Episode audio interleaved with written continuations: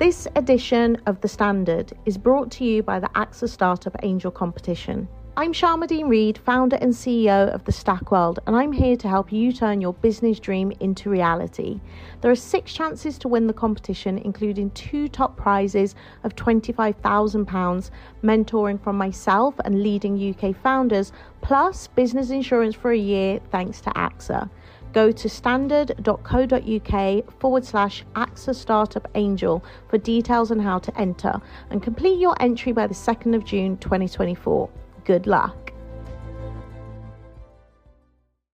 Many of us have those stubborn pounds that seem impossible to lose, no matter how good we eat or how hard we work out. My solution is PlushCare. PlushCare is a leading telehealth provider with doctors who are there for you day and night to partner with you in your weight loss journey. They can prescribe FDA-approved weight loss medications like Wegovy and Zepbound for those who qualify. Plus, they accept most insurance plans. To get started, visit plushcare.com slash weight loss. That's plushcare.com slash weight loss.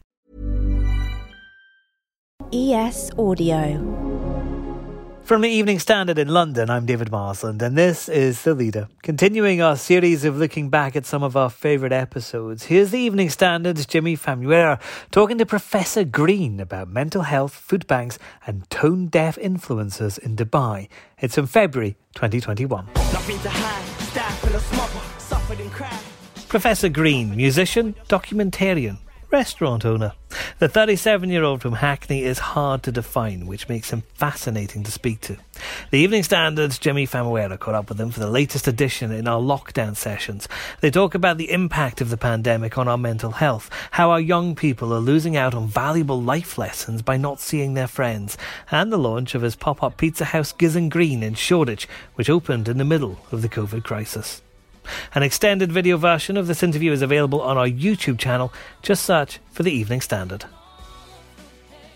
For today's lockdown sessions conversation, I'm joined, I'm very happy to say, by Professor Green, aka Stephen Manderson. How are you? Stephen Manderson, aka Professor Green, whichever way around. Stephen Manderson, aka Professor Green. it's funny, I get called Stephen more now than I do Pro.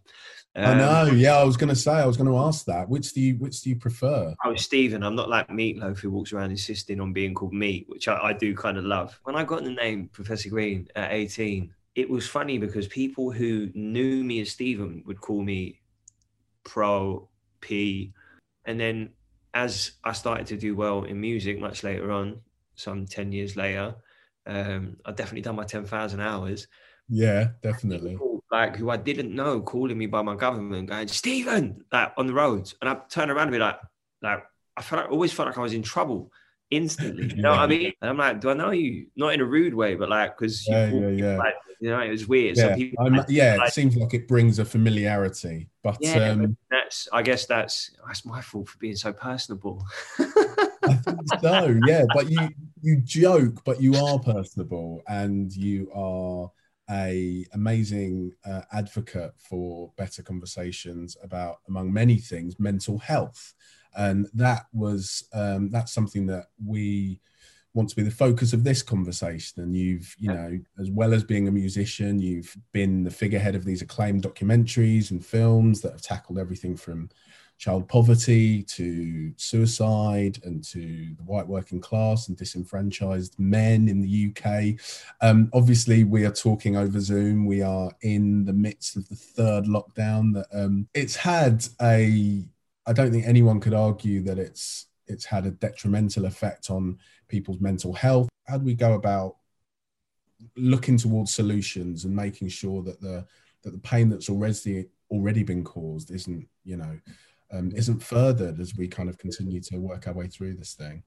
I think it's incredibly challenging. I think what we're going to see is the continuing effects of what this is what this has caused as far as people's mental health and, and well-being you know? People have lost their lives people have lost their relatives. I mean it's going to be incredibly difficult to manage. I think encouraging people to seek help is is important but it's facilitating the people that need help that's going to be the challenge. You know, you look at how overstretched our services are now. My partner's sister is um, she's a surgeon on the NHS, and the hospitals are, you know, people are doing double shifts.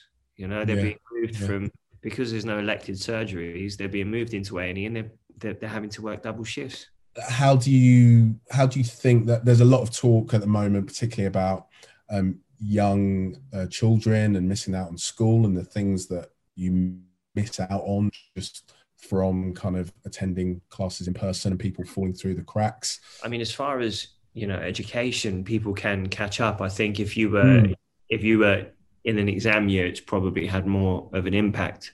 yeah I think education wise, people can catch up. But I think the lessons we we learn from each other as kids, you know, uh, are what people are missing out on. I mean, imagine being a kid and being, you know, it, the fear of of contact.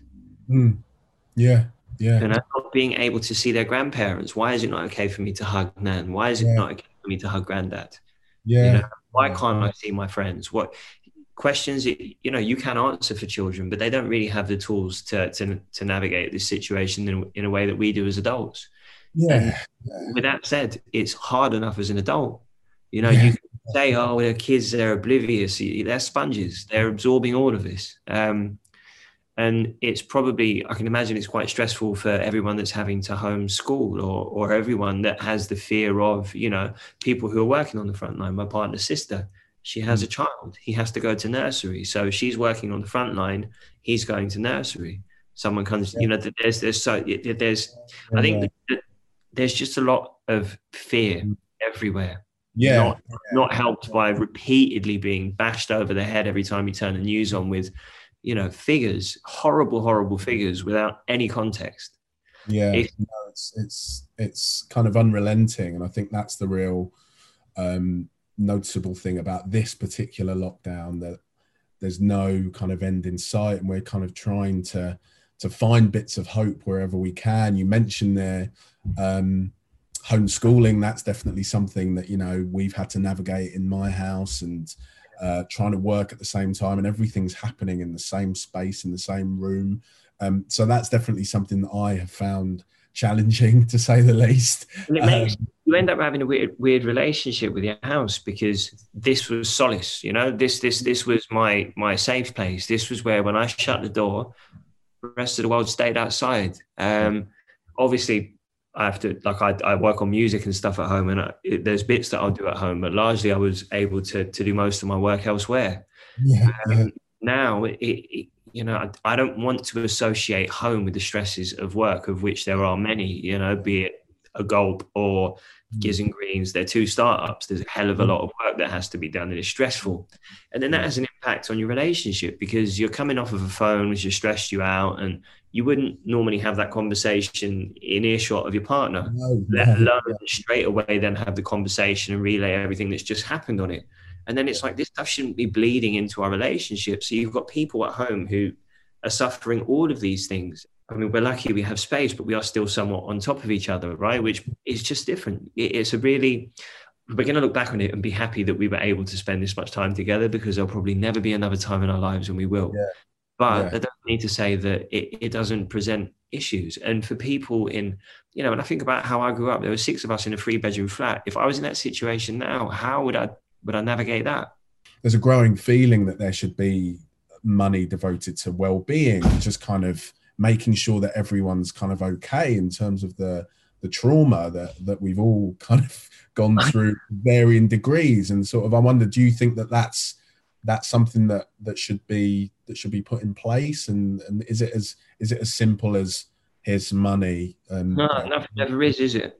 Hmm. No, nothing. Throwing money at stuff is is never never. You know, I mean, it's a, obviously things cost money. So to facilitate the support that people are going to need, we're going to need money. But just throwing money at something doesn't. I mean, it, I just think we, you know, we all too often we we we we have a government that will be seen to be doing just enough to be seen to be doing something, but never actually doing quite enough. You know, I've I've heard I've heard politicians say they're proud of our food banks. It wasn't something that made me very happy when I heard that. Is that we I'm I'm proud of the people that volunteer. yeah And I was at uh, a food bank in Streatham recently. Um, and it's the size, it's um, I forget the name of the church, but it's the size of a small supermarket. But most of the donations are personal donations. right wow they're not from corporation. Mm. Know, most of their workers are volunteers. Mm. They have 150 people working there, you know, and they can only facilitate half of the demand. Yeah, yeah. And this is not people. I think there's like there's a real sort of like there's a really sort of shallow parody of of the working class and and of those less privileged Mm. and the picture of someone who uses a food bank. yeah. The reality of it is much different. In part two of our exclusive chat with Professor Green, Jimi talks to him about the launch of Giz and Green. Let's do an ad break now. Hit subscribe to hear the leader every day at 4 p.m. It's that time of the year. Your vacation is coming up. You can already hear the beach waves, feel the warm breeze, relax, and think about work. You really, really want it all to work out while you're away. Monday.com gives you and the team that peace of mind. When all work is on one platform and everyone's in sync, things just flow wherever you are. Tap the banner to go to Monday.com.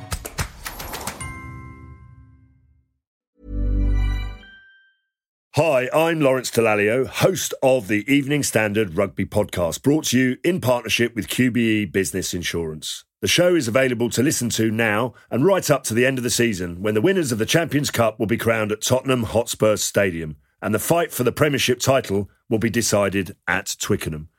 QBE is one of the world's leading insurers and they will help your business build resilience through risk management and insurance solutions. Subscribe and download now wherever you get your podcasts. Thanks for listening.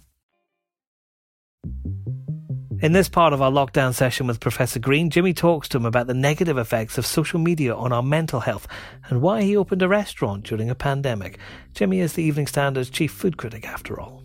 Positive things that you can do and ways to build up or maintain a social network at this time and get that kind of interaction with people. And it does seem that Giz and Greens, which was born from your um, Monday night fake away, was it? Uh, Yeah, when I was stuck in Morocco and Gizzi was teaching me how to, to make all of my favorite takeaways.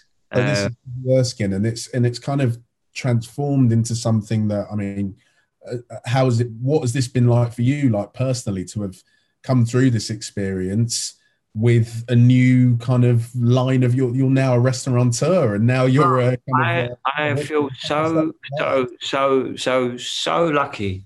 We opened the restaurant right in between. uh, I think it was between the first and the second lockdown, and I thought we were. We, I was like, "Gizzi, we're crazy," and she was like, "We're doing it," because we were going to build a. We were going to start out with a pizza delivery business, so it was going to be a virtual brand and delivery only.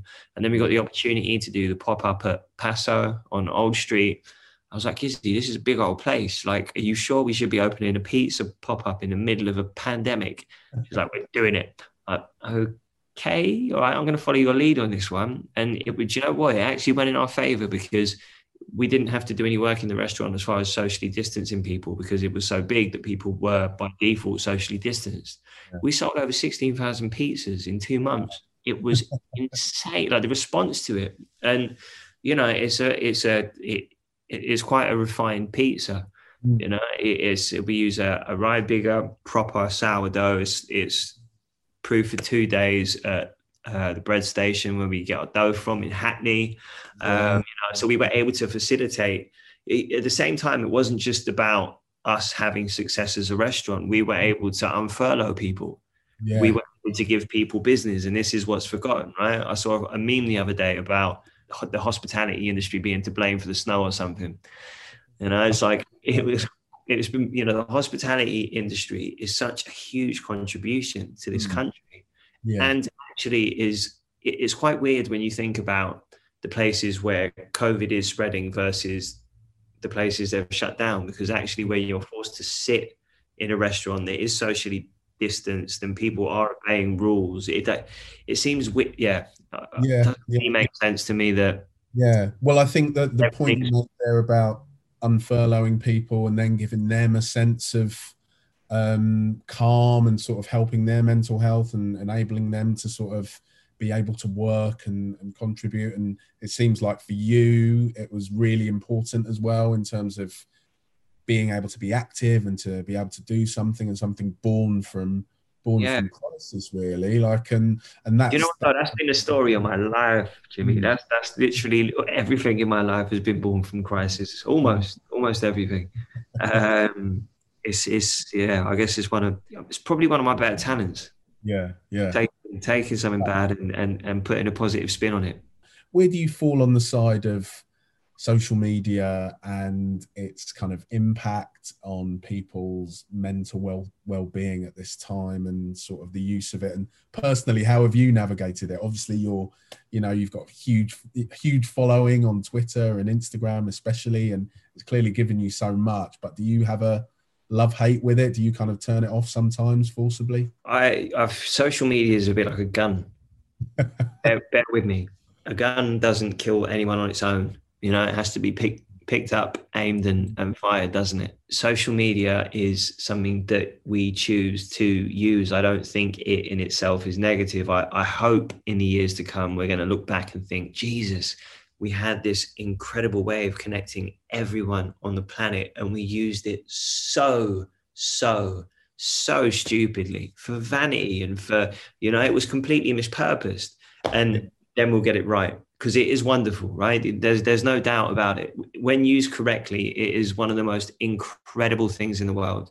But then there's like you have all of almost everything at your fingertips, and you end up looking at bloody videos of cats that are scared of cucumbers. My cat, by the way, is not scared of cucumbers. I tried to scare her with one, and she she wasn't scared. sure, yeah Um, great content if she was But but m- most searched thing on the internet apparently cats and babies. Um, but I think it's a listen. I think it comes down to consumption, man. Like if you've seen Super Size Me, you know what happens if you have McDonald's every for every meal every day. It's no good for you. Um. My great grandmother always used to say, "A little bit of what you like won't hurt you." Hmm. Sort of true. Over time, Hmm. things you know can accumulate, and they they, they will. Um, but I think it's, it is down to to to your control of your consumption. Hmm. Um, it's like the news, you know. I, I don't watch the news as often as I would normally because I, I cannot bear to be affected Yeah. the way I didn't realize I was in, was initially because it was so negative. You can't Yeah. watch something that negative and that repetitive and not be affected by it. So for my own well-being, I switched off. I like being up to date on current affairs, but I choose which channels I use to to keep up to date on Yeah. things outside of Corona yeah, because yeah. I can't bear to see the numbers and statistics. The, most, I think, the one thing that we could all encourage each other to do is just take care of each other. If there's any good to come from it, it's you know maybe we made an effort to look after each other. yeah, yeah. It's Kind of weird. It's the first time in, in our lifetimes that the entire world has suffered the same thing at the same time, and I don't know. We don't feel any more connected. Same situation. You were stuck at home. You were sort of going through it at a time when a lot of people in the public eye have kind of In Dubai, yes, exactly, yeah. I, I mean, I mean, to to sort of maybe play devil's advocate for a moment. We're talking about mental health and people struggling. A lot of people will probably they might say that oh they needed that or they were in a bad place or whatever. Like how do you kind of approach that someone in the public eye? And obviously we've seen a few uh, celebrities and notable people get in trouble for kind of not necessarily following the rules in the same way. Like how have you navigated that through this time? And how do you feel about people the the sort of the dubai set that kind of uh, seemingly uh, went off there and camped out there to sort of I just think it's, I'll be, I'm going to be I'm going to be honest, yeah. And did, listen, there's people I know that this might offend, but I think people are tone deaf. hmm, yeah Like, are you not looking at what's going on in the rest of the world? Same way, enjoy yourself, do what you're doing, and do what you can do. Right? That's that's all any of us can do, really. And I, I get that side of it, but same way, I think like it, it just some of it just feels a bit tone deaf. Like people are, are suffering. Like mm. people are suffering anyway, way before COVID. You know what I mean? Like, and I just, I, I just, yeah, I think sometimes people pull, lose track of the vibe a little Yeah. bit. They get a little bit, yeah a little bit lost as to what the actual, the that's kind of that's the point the at mood which the. That's the point at which your background glitches out and it reveals that you're actually in like Abu Dhabi or like you're uh, on a on a beach somewhere and you've. hey, I would I would love nothing more than to than to be on a beach, but it's it's not the time for it, man. Yeah, it's yeah. not the time for it. You know, I I I do as as much as I have to and as little as I have to, if that makes sense. Yeah. Yeah. well, we, the most, I think the one thing that we could all encourage each other to do is just take care of each other. If there's any good to come from it, it's, you know, maybe we made an effort to look after each other. Yeah. Yeah. It's kind of weird. It's the first time in, in our lifetimes that the entire world has suffered the same thing at the same time. And I don't know, we don't feel any more connected. And that's the leader. If you've been affected by anything in this edition, there is help out there. Call Mind on 0300 123 3393. That's 0300 123 3393. The leader is back tomorrow at 4 pm. Hi, I'm Lawrence Dallaglio, host of the Evening Standard Rugby Podcast, brought to you in partnership with QBE Business Insurance. The show is available to listen to now and right up to the end of the season when the winners of the Champions Cup will be crowned at Tottenham Hotspur Stadium and the fight for the Premiership title will be decided at Twickenham. QBE is one of the world's leading insurers and they will help your business build resilience through risk management and insurance solutions. Subscribe and download now wherever you get your podcasts. Thanks for listening. When you need mealtime inspiration, it's worth shopping Kroger, where you'll find over 30,000 mouthwatering choices that excite your inner foodie. And no matter what tasty choice you make, you'll enjoy our everyday low prices, plus extra ways to save, like digital coupons worth over $600 each week. You can also save up to $1 off per gallon at the pump with fuel points. More savings and more inspiring flavors make shopping Kroger worth it every time. Kroger, fresh for everyone. Fuel restrictions apply.